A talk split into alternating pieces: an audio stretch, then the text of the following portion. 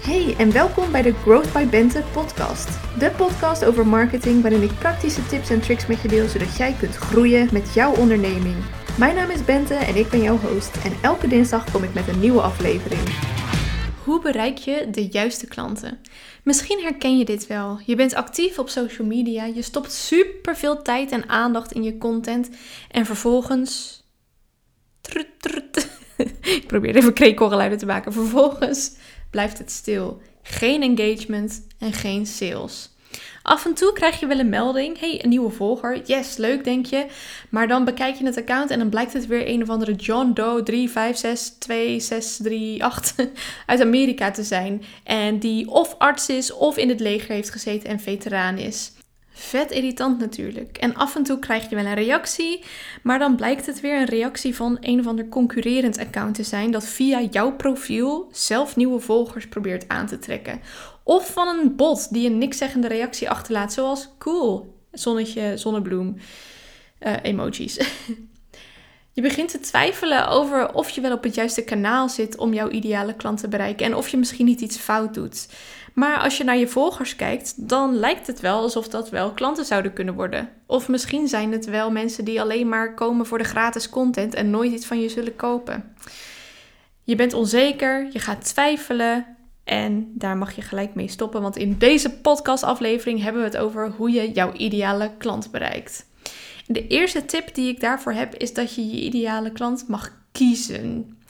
En je wil hem natuurlijk ook zo goed mogelijk leren kennen. We gaan eerst even in op dat stukje je ideale klant kiezen. Ik zie nog veel te veel ondernemers met een enorm brede doelgroep. Die bijvoorbeeld en uh, bejaarden proberen te bereiken.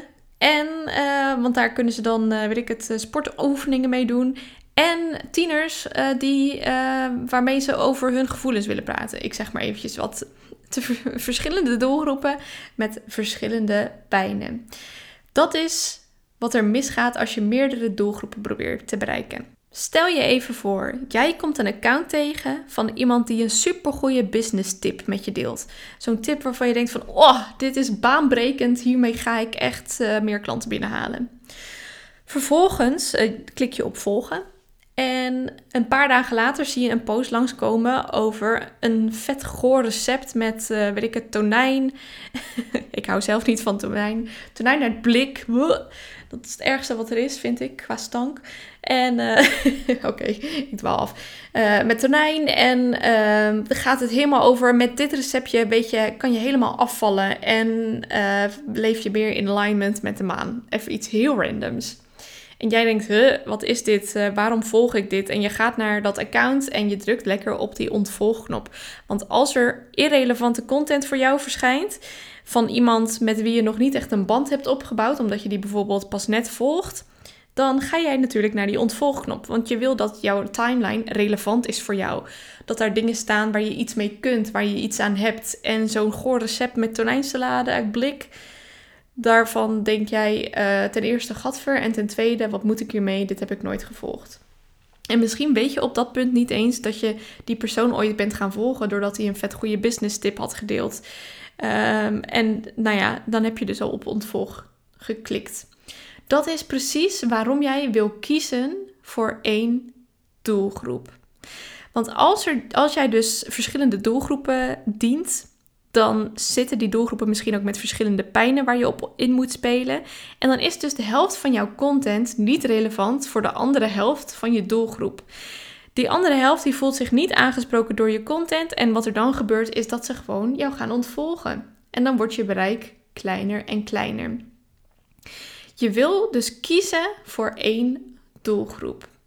En die doelgroep wil je super goed leren kennen je wil een doelgroeponderzoek doen om dat te bereiken. Dus je wil helemaal erin duiken van, goh, wat drijft deze persoon? Waar loopt hij nou tegenaan? Wat zijn zijn of haar doelen in het leven of met zijn bedrijf of met zijn gezondheid? En welke struggles ervaart hij? Dus waarom heeft hij die doelen nog niet bereikt? En wat natuurlijk ook heel belangrijk is, is dat je erachter komt waar die online uithangt. Dus je gaat uh, als je eenmaal gekozen hebt, en dat kan ook nadat je het doelgroeponderzoek hebt gedaan, omdat je bijvoorbeeld eerst nog even uh, beide doelgroepen even beter wilt leren kennen, zodat je op basis van meer kennis een betere keuze kunt maken van welke doelgroep het best bij je past. Maar je gaat een doelgroeponderzoek doen. En dat kan kwalitatief of kwantitatief. Ik zeg altijd: begin eerst met kwalitatief. Uh, want kwalitatief dat is vaak interviews en kwantitatief is vaak enquêtes, om het even heel plat te zeggen. En in jouw doelgroeponderzoek wil je jouw ideale klant zo goed mogelijk leren kennen. Je wil kijken naar nou ja, de problemen, de angsten, de struggles, zodat jij met jouw content kunt inspelen op de behoeften van die ideale klant. En je gaat dus ook vragen stellen over het mediagebruik van je ideale klant, zodat je precies weet op welk kanaal die ideale klant aanwezig is. Dat is namelijk de tweede uh, stap. Kies het juiste kanaal. Jij wil aanwezig zijn op het kanaal waar jouw ideale klant ook het meest aanwezig is. Jij kan wel TikTok een vet leuk platform vinden. Met, uh, ja, dus dat is natuurlijk ook echt een geweldig platform met super entertainende video's. Maar als jouw ideale klant een 60-plusser is, dan bereik je die nog niet op TikTok. Dat kan natuurlijk ooit veranderen. Maar at this point vind je 60-plussers in Nederland niet op TikTok. Op basis van het mediagebruik van jouw ideale klant wil jij dus een kanaal kiezen. En aanwezig zijn op dat kanaal is dan natuurlijk niet genoeg. Want je moet ook nog een strategie hebben om op dat kanaal nieuwe mensen te bereiken. Denk bijvoorbeeld aan hashtags. Welke hashtags volgt je ideale klant? Met welke hashtags kun jij jouw ideale klant bereiken? Denk aan groeien door middel van shoutouts. Maar van wie heb je die shoutouts dan nodig? Welke accounts volgt jouw ideale klant bijvoorbeeld? Zorg dat je dan van die accounts een shout-out krijgt. Denk misschien ook aan advertenties. En op wie ga je die advertenties dan richten? En welke informatie zal bij hun de aandacht prikkelen, de aandacht trekken om naar jouw profiel te klikken en om op volgen te klikken? Wat je ook nodig hebt is een super sterk profiel op dat kanaal. Denk bijvoorbeeld aan Tinder. Jouw ideale klant heeft 5 seconden nodig of die zal niet meer dan 5 seconden op jouw profiel kijken voordat hij beslist om jou te gaan volgen. Dus op jouw profiel wil je dat binnen 5 seconden duidelijk is waarom jij en jouw ideale klant de perfecte match zijn. Hoe jij je ideale klant verder gaat helpen. Maak een vet, spetterend, knallend, van het scherm spattend account. En als laatste wil je geweldige content maken. Je wil niet zomaar content maken. Je wil ook niet zomaar zichtbaar zijn. Nee, jij wil geweldige content maken die je ideale klant aanspreekt. Zodat de algoritmes met je gaan meewerken. Zodat jij van de algoritmes bereik krijgt. Zodat je nieuwe mensen kunt aantrekken als volger en vervolgens als klant. Als, um, er wordt vaak gezegd dat je waardevolle content moet maken. Maar welke content is nou waardevol? Nou, ik ben inmiddels, even tellen, ruim vier jaar zo bijna dagelijks actief op Instagram. En ik heb onderzoek gedaan naar welke content wordt nou gezien als waardevol. Welke content zorgt voor engagement? Welke content zorgt ervoor dat mensen gaan klikken naar mijn website? Welke content zorgt ervoor dat mensen mij gaan volgen? En ik heb gevonden dat er zes waarden zijn van content die ook jij kunt inzetten om je ideale klant te bereiken en om van die ideale klant de aandacht te trekken. De eerste waarde is content die entertaint. Eigenlijk wil je dat al jouw content entertainend is. Dat al jouw content leuk is om naar te kijken en leuk is om te volgen. Als je content namelijk niet leuk is om te kijken, dan zijn mensen zo weg. En om goed te leren wat nou entertainende content is, zou ik je willen aanraden om TikTok te downloaden en om daar op de For You page te kijken. Dat is een beetje de explore page van TikTok. Dus de pagina waar voor jou voorgestelde video's op verschijnen. TikTok heeft namelijk de beste entertainende content van alle social media kanalen die er op dit moment zijn. Soms ook een beetje gek, maar het is allemaal entertainend en je blijft er naar kijken. Wat ik ermee bedoel is, nou ja, eigenlijk zei ik het al, dat het leuk is om naar te kijken. Dat mensen, dat het de aandacht trekt van mensen en dat mensen er ook bij blijven. Dat ze niet wegswipen. Dus content die entertaint is leuk om naar te kijken. En eigenlijk wil je dat alle content, uh, onafhankelijk van de andere vijf waarden waar je content aan kan voldoen, wil je dat al je content entertainend is. Dus het is een soort van basisregel. Zorg dat je content entertaint. De rest van de waarden, de andere vijf waarden, zijn optioneel. Dus die kun je bovenop dat entertainende stukje plakken. En die ga ik ook even één voor één langs. Eén die heel veel voorkomt bij veel kennisondernemers is educatieve content. Content waar je iets van leert. Denk aan tips, tricks, methodes, modelletjes, checklists, cheat sheet. Content waar je iets van leert. Dat is wat educatieve content is. En dat is ook een waarde van content.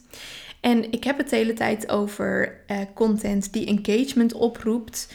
Maar wat je bij uh, um, niet elke contentvorm, of niet elke contentwaarde moet ik zeggen, zal elke vorm van engagement veroorzaken. Wat je bijvoorbeeld vaak ziet bij educatieve content, leerzame content, is dat mensen je content gaan opslaan. Opslaan is eigenlijk de beste indicator, saves dus eigenlijk, van of je content leerzaam is. Want met een save zegt iemand niet alleen dit is leerzaam, maar met een save zegt iemand dit is zo leerzaam, dit wil ik onthouden en ik wil het opslaan zodat ik het niet vergeet. Dus dat is, vind ik, een mega goede indicator van of je content leerzaam is. En dat geldt ook met saves een beetje voor de volgende waarde van content, namelijk inspirerende content. Dat is vaak content die er heel mooi uitziet. Denk bijvoorbeeld aan een foto van je woonkamer, een foto van een vet mooi ingericht ding. Of dat kan ook een inspirerende quote zijn. Quotes, uh, nee, inspirerende content is ook heel saveable en het is ook heel deelbaar. Dus delen en Saves, shares en saves zijn in deze gevallen goede indicatoren. Een volgende waarde van content, we zijn nu bij de derde, uh, nou ja, vierde. Uh, entertainen, educatief en inspirerend hebben we gehad. En de volgende is zet je aan het denken.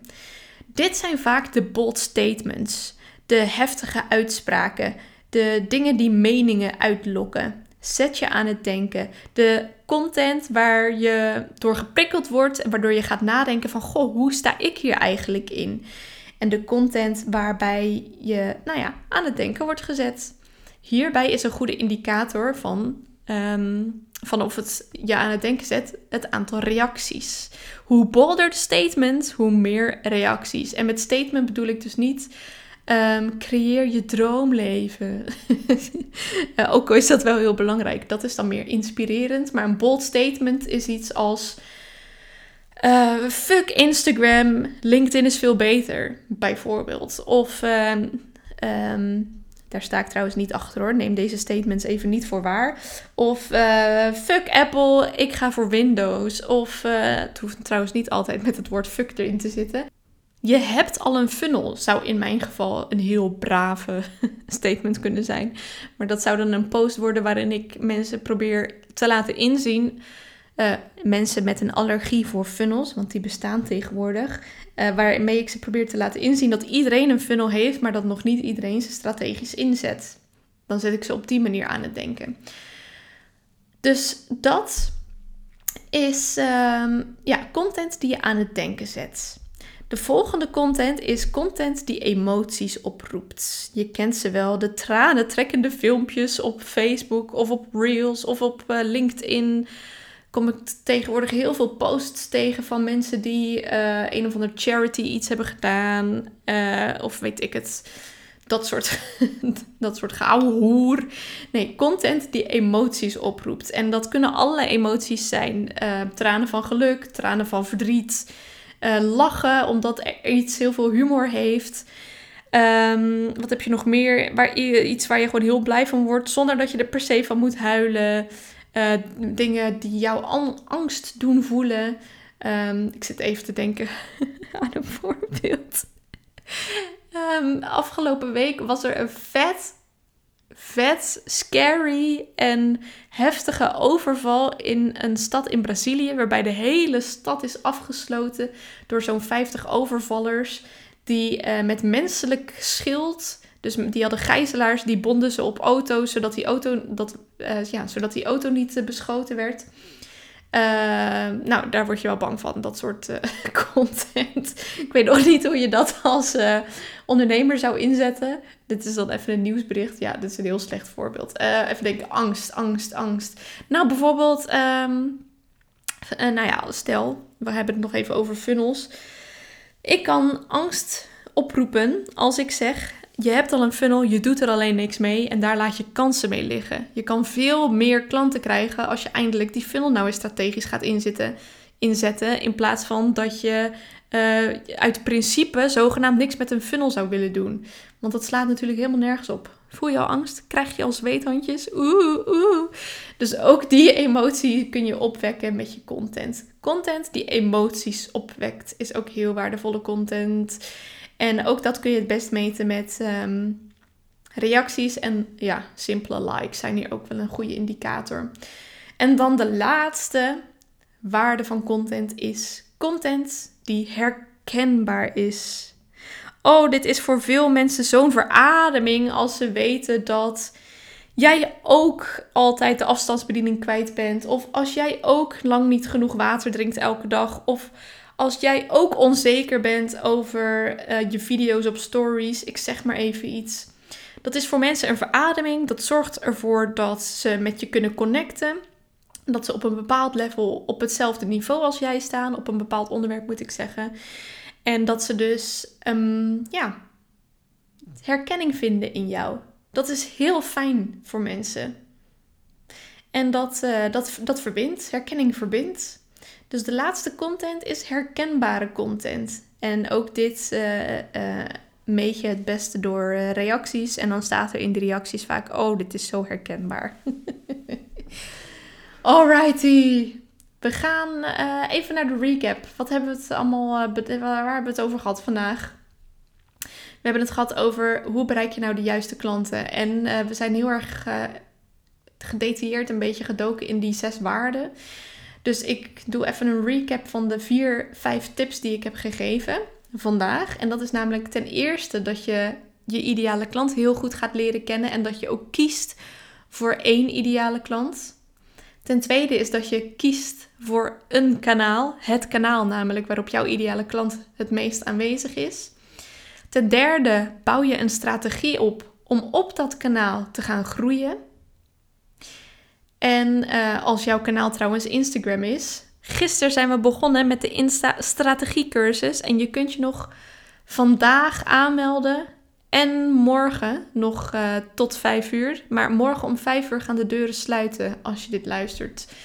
Dus uh, als jij een strategie zoekt om op Instagram te groeien. En om trouwens ook meer te weten te komen over je ideale klant. Daar gaan we het over hebben in de cursus. Dat is namelijk op dag 1 je ideale klant een persona maken. En op dag 5 gaan we het hebben over de beste growth hacks voor op Instagram. Dus de beste manieren om heel veel nieuwe mensen te bereiken. Uh, zorg dan dat je je aanmeldt voor de Insta-strategiecursus. Die kun je vinden op bentebemelman.com slash insta-strategiecursus.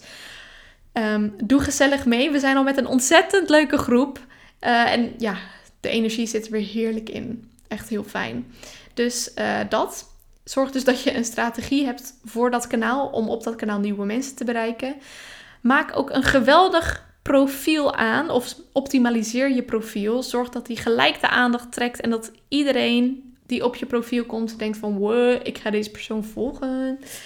Uh, ook daar gaan we het trouwens over hebben op de Insta strategie cursus op dag 2 uit mijn hoofd.